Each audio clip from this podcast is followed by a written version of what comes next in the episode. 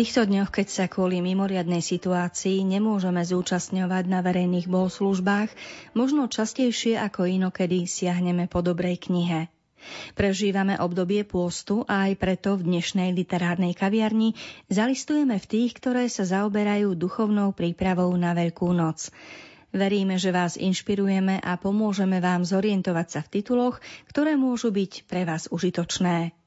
Pohodu pri počúvaní vám želajú hudobná redaktorka Diana Rauchová, technik Matúš Brila a od mikrofónu vás pekne pozdravuje Danka Jacečková. Horúca slza, elixír šťastia, po tvári mi tečie skromne, vnútrom páde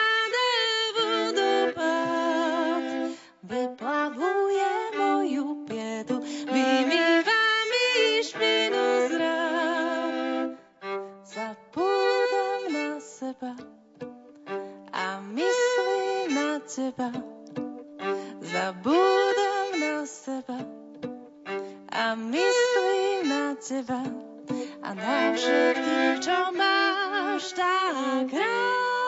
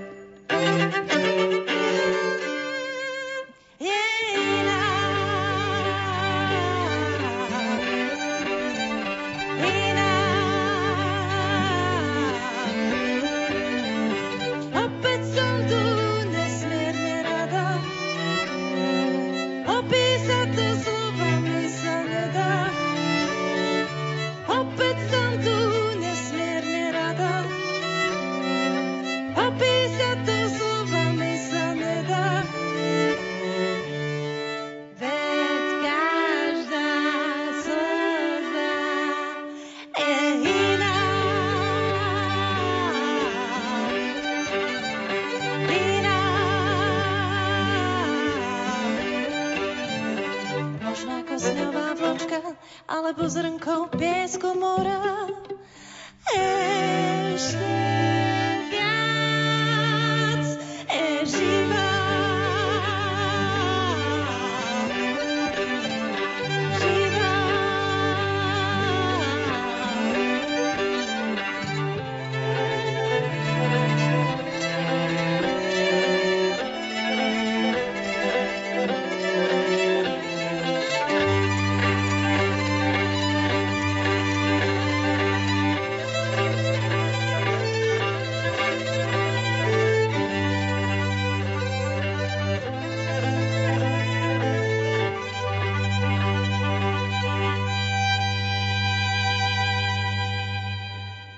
Novinkou, ktorá sa objavila počas tohto pôstneho obdobia na knižnom trhu, je útla knižka Slovo má moc dotknúť sa každého srdca od Pátra Jozefa Šupu. Autor prostredníctvom 20 krátkých zamyslení pozýva čitateľa ponoriť sa do tajomstva pôstu a Veľkej noci a kladie mu napríklad aj otázku, koho si volí vo svojom živote. O dôležitosti rozhodovania vypovedá myšlienka Povedz mi, ako sa rozhoduješ, čo si volíš a ja ti poviem, kto si a aký je tvoj život. Vieme, ako náš život denne stavia pred rozhodnutia. ba celý náš život je plodom našich rozhodnutí. Sú rozhodnutia, ktoré robíme ľahko, ba aj rýchlo, a sú také, ktoré sa rodia veľmi ťažko. Sú rozhodnutia, z ktorých máme radosť a sme za ne vďační. A sú rozhodnutia, za ktoré sa azda hanbíme, ktoré sú pre nás a pre druhých, pre cirkev a pre svet sklamaním a možno aj niečím oveľa horším. V Evaníliu Pilát predkladá ľudu otázku. Chcete, aby som vám prepustil židovského kráľa? Neskôr v skutkoch apoštolov apoštol Peter prehovorí k ľuďom. Vo svojej reči sa dotýka dôsledkov rozhodnutia, ktoré urobili vo vzťahu k pánu Ježišovi. Neodsudzuje ich, ale nemôže im ani nedosvedčiť dopad a význam ich rozhodnutia. Vy ste zapreli svetého a spravodlivého a žiadali ste, aby vám prepustili vraha. Zabili ste pôvodcu života. Tak aj nám ukazuje dôležitosť rozhodovania v našom živote, pretože dnes je táto otázka rovnako aktuálna a závažná. Zároveň je pre nás pozvaním zamyslieť sa, ako sa vo svojom živote rozhodujeme, koho si volíme. Keď hľadíme na udalosť Ježišovho kríža, je dobré pýtať sa, o čo ti išlo, Kriste? V románe Popravisko spisovateľ Aitmatov kladie do úst mladého človeka slová. Nerob to, Kriste. Aký to má zmysel? Po dvoch tisíc ročiach sa ti ľudia vysmejú. Povedia, že si blázon.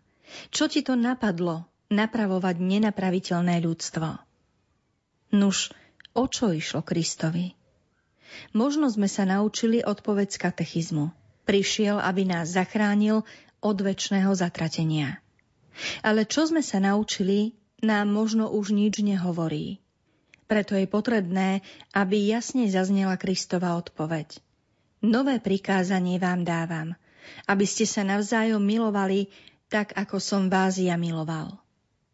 Išlo mu o to, aby nás naučil pravdivo a šťastne žiť. Preto nás učí vzájomnej láske. Nechcel, aby naša planéta bola miestom nenávisti, vraždenia a závisti, kde si každý chce urvať čo najviac pre seba. Išlo mu o to, aby sme tvorili život vzájomnou láskou a nie vzájomnou nenávisťou. Vtedy pred Pilátovým súdom sa ľudia jednoznačne rozhodli.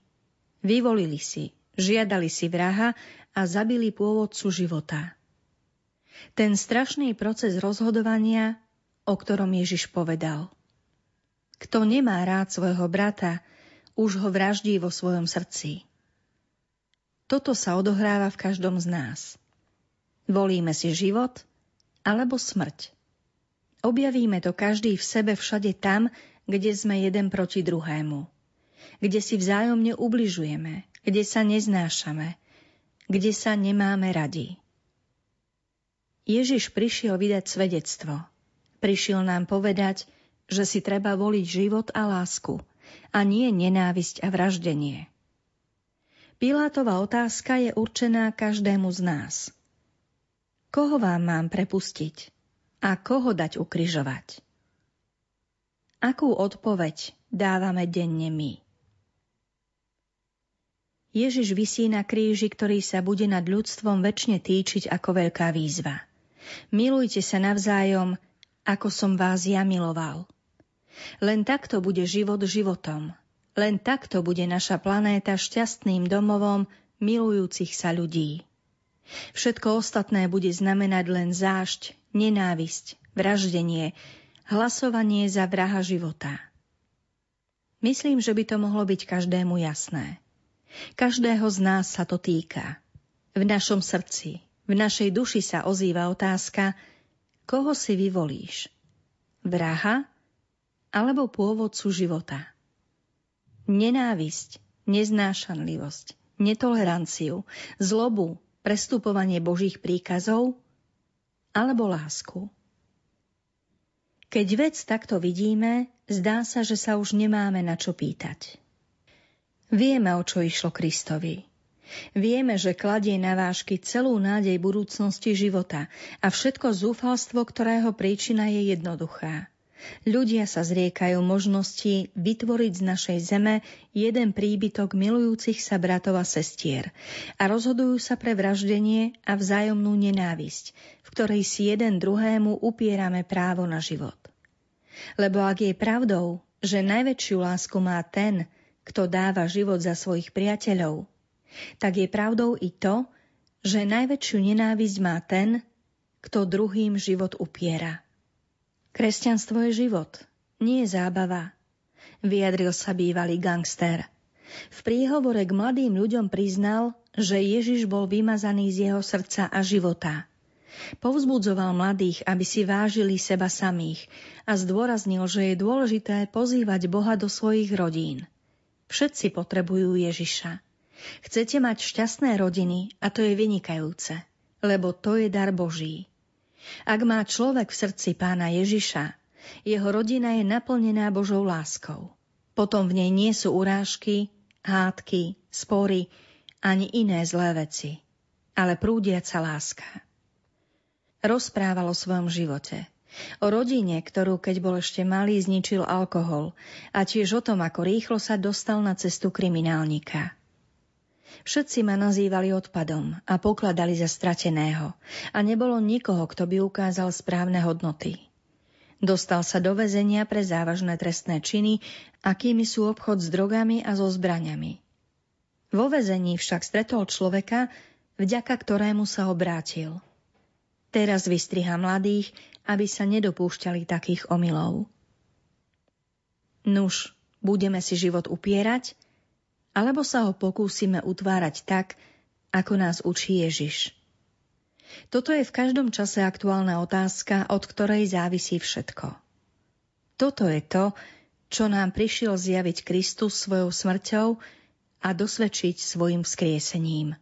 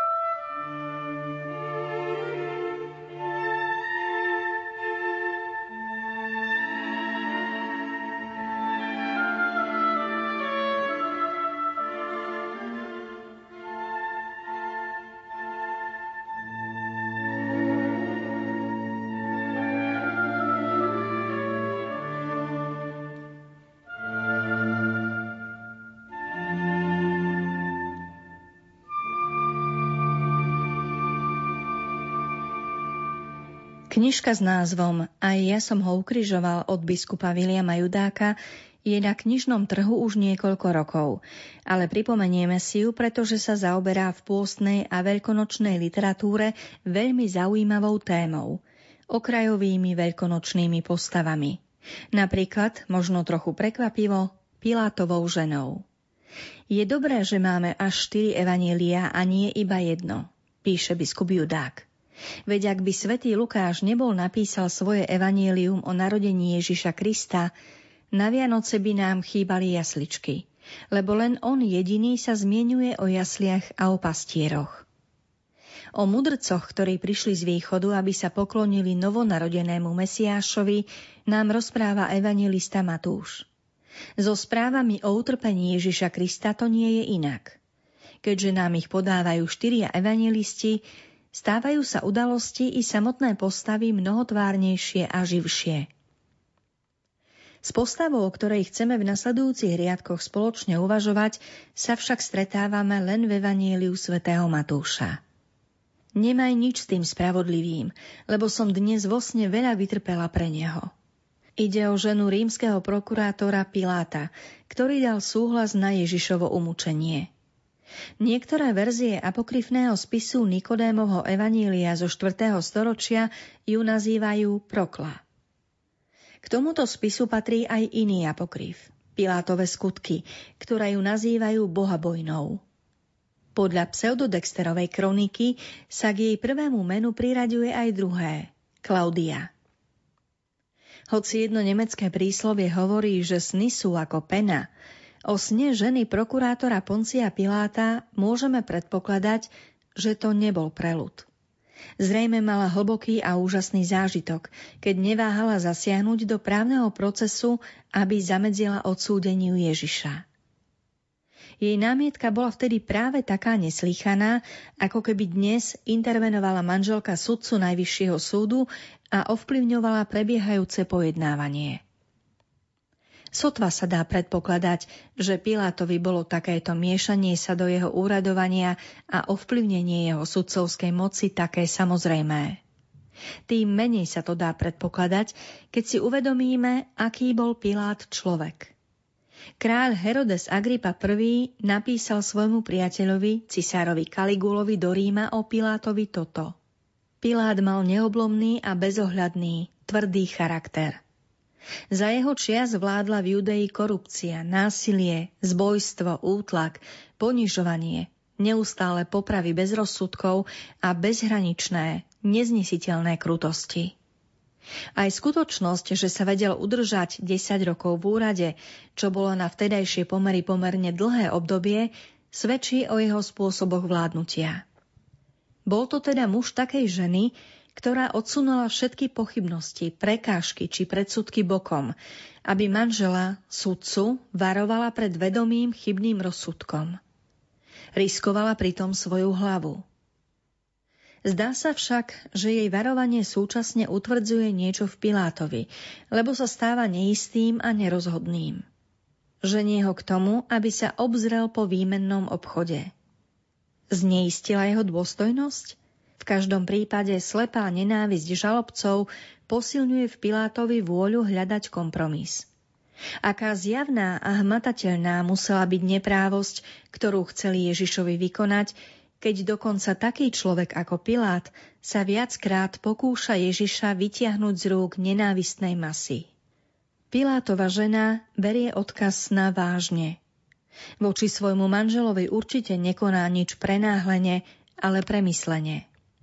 Vie a zda, za koho sa zasadzuje? Môže povedať, že je to spravodlivý človek, lebo zakúsila jeho dobrotivosť a ľudomilnosť? Poznala Vari jeho posolstvo, ktoré pranierovalo plitkosť židovskej poslušnosti voči zákonom a prázdnu prax pobožnosti? Tušila, že raz odstráni celú pohanskú spoločnosť so svojim dekadentným pseudobožským kultom cisára? Dozvedela sa radosnú zväzť, že ide o vnútorné zmýšľanie človeka, o čistotu srdca pred Bohom? Cítila duchovný prelom, ktorý sa ohlásil? Zbadala začiatok nových čias? Iste dobre poznala svojho muža. Aj to vie, že mu Židia dokážu pripraviť akúkoľvek možnú pascu, že toho, kto pohorda Židmi, radi dostanú do nebezpečenstva života. Skúsenosť zo sna pripravuje tejto žene za múrmi paláca isté úzkostlivé hodiny. Ich príčina spočíva v situácii, v strede ktorej stojí ten spravodlivý z Nazareta a ktorého osud sa stáva stále viac príležitosťou potknutia jej muža. Je to veľmi nebezpečná situácia pre jej muža, pre jeho úrad, jeho vážnosť, jeho moc, jeho vplyv a predovšetkým pre jeho kariéru.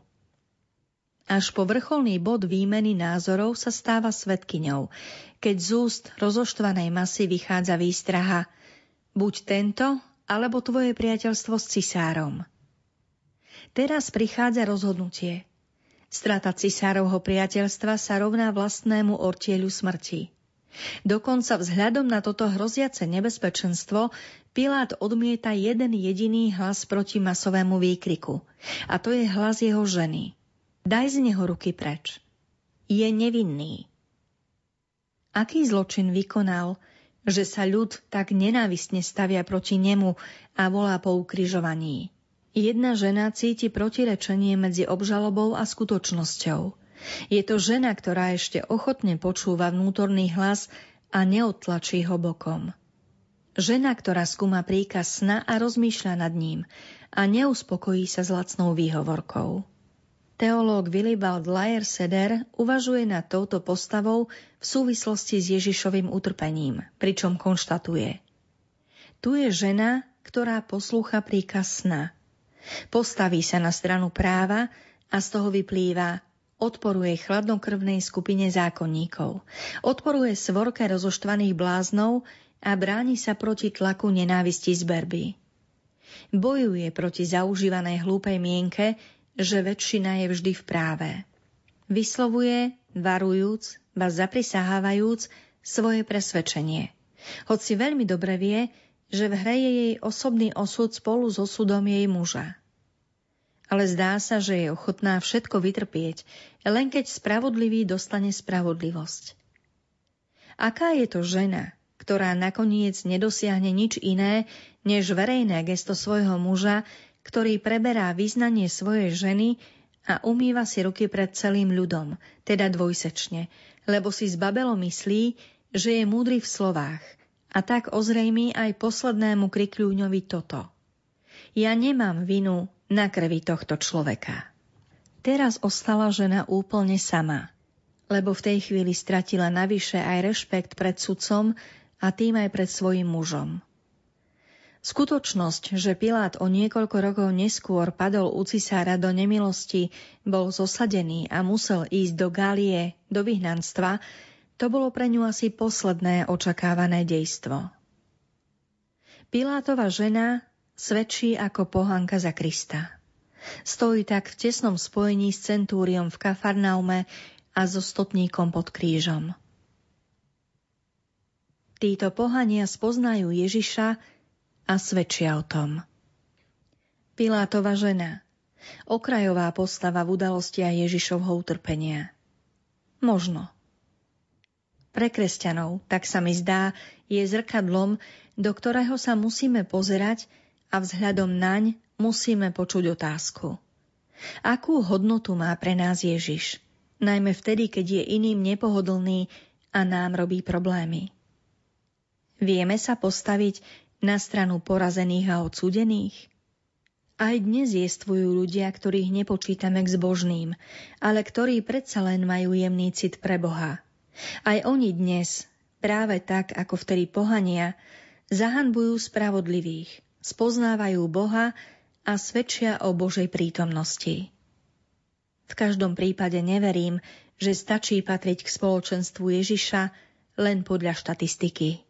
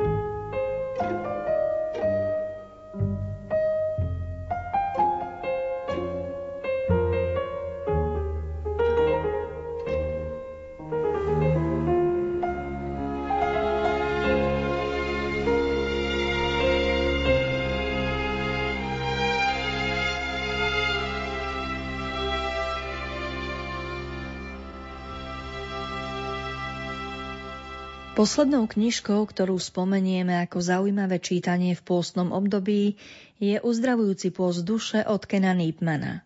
Pozýva čitateľa na 7 týždňovú cestu, v rámci ktorej vysvetľuje, ako sa postiť od siedmých hlavných hriechov, ako prekonávať hriešne zlozvyky a namiesto nich získať čnostné návyky, podľa autora je pôstne obdobie ideálnym časom na identifikáciu tzv. slepých duchovných miest, nerozpoznaných emocionálnych rán a falošných istôt, ktoré bránia v modlitbe a uctievaní Boha. Jedno zo 40 pôstnych rozhodnutí napríklad hovorí Dnes som pevne rozhodnutý postiť sa od rany žiaľu. Premýšľaš niekedy o nejakom okamihu, v ktorom sa všetko pokazilo? Možno si predstavuješ, okoľko by bol tvoj život krajší, keby sa veci stali inak. Neľutuješ, že si neurobil iné rozhodnutie. Vieš, že ho nemôžeš vziať späť, no aj tak si vravíš, že by si dopadol lepšie. Keby len...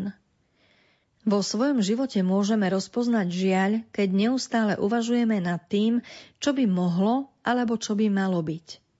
Ľútosť nás môže priviesť k pokániu, obráteniu a hlbšiemu vzťahu s Bohom. Žiaľ je však slepou uličkou. Je len ubíjajúcim pripomínaním si vecí, ktoré sa nepodarili. Následkom žiaľu zostávame sústredení na svoje negatívne myšlienky a emócie týkajúce sa našej minulosti. Dovoľme dnes Bohu premeniť náš žiaľ na ľútosť, aby sa tak mohol stať zdrojom pokánia obrátenia a slobody. Milí poslucháči, vhodnej literatúry, ktorá podporí vaše vnútorné prežívanie pôstu a Veľkej noci, je samozrejme o mnoho viac, ako sme stihli spomenúť v tejto literárnej kaviarni. Po akejkoľvek knihe tohto druhu siahnete, prajeme vám, aby ste z nej získali čo najviac duchovného ovocia. Z dnešnej relácie vám za pozornosť ďakujú Diana Rauchová, Matúš Brila a Danka Jacečková. Želáme vám aj naďalej príjemné počúvanie.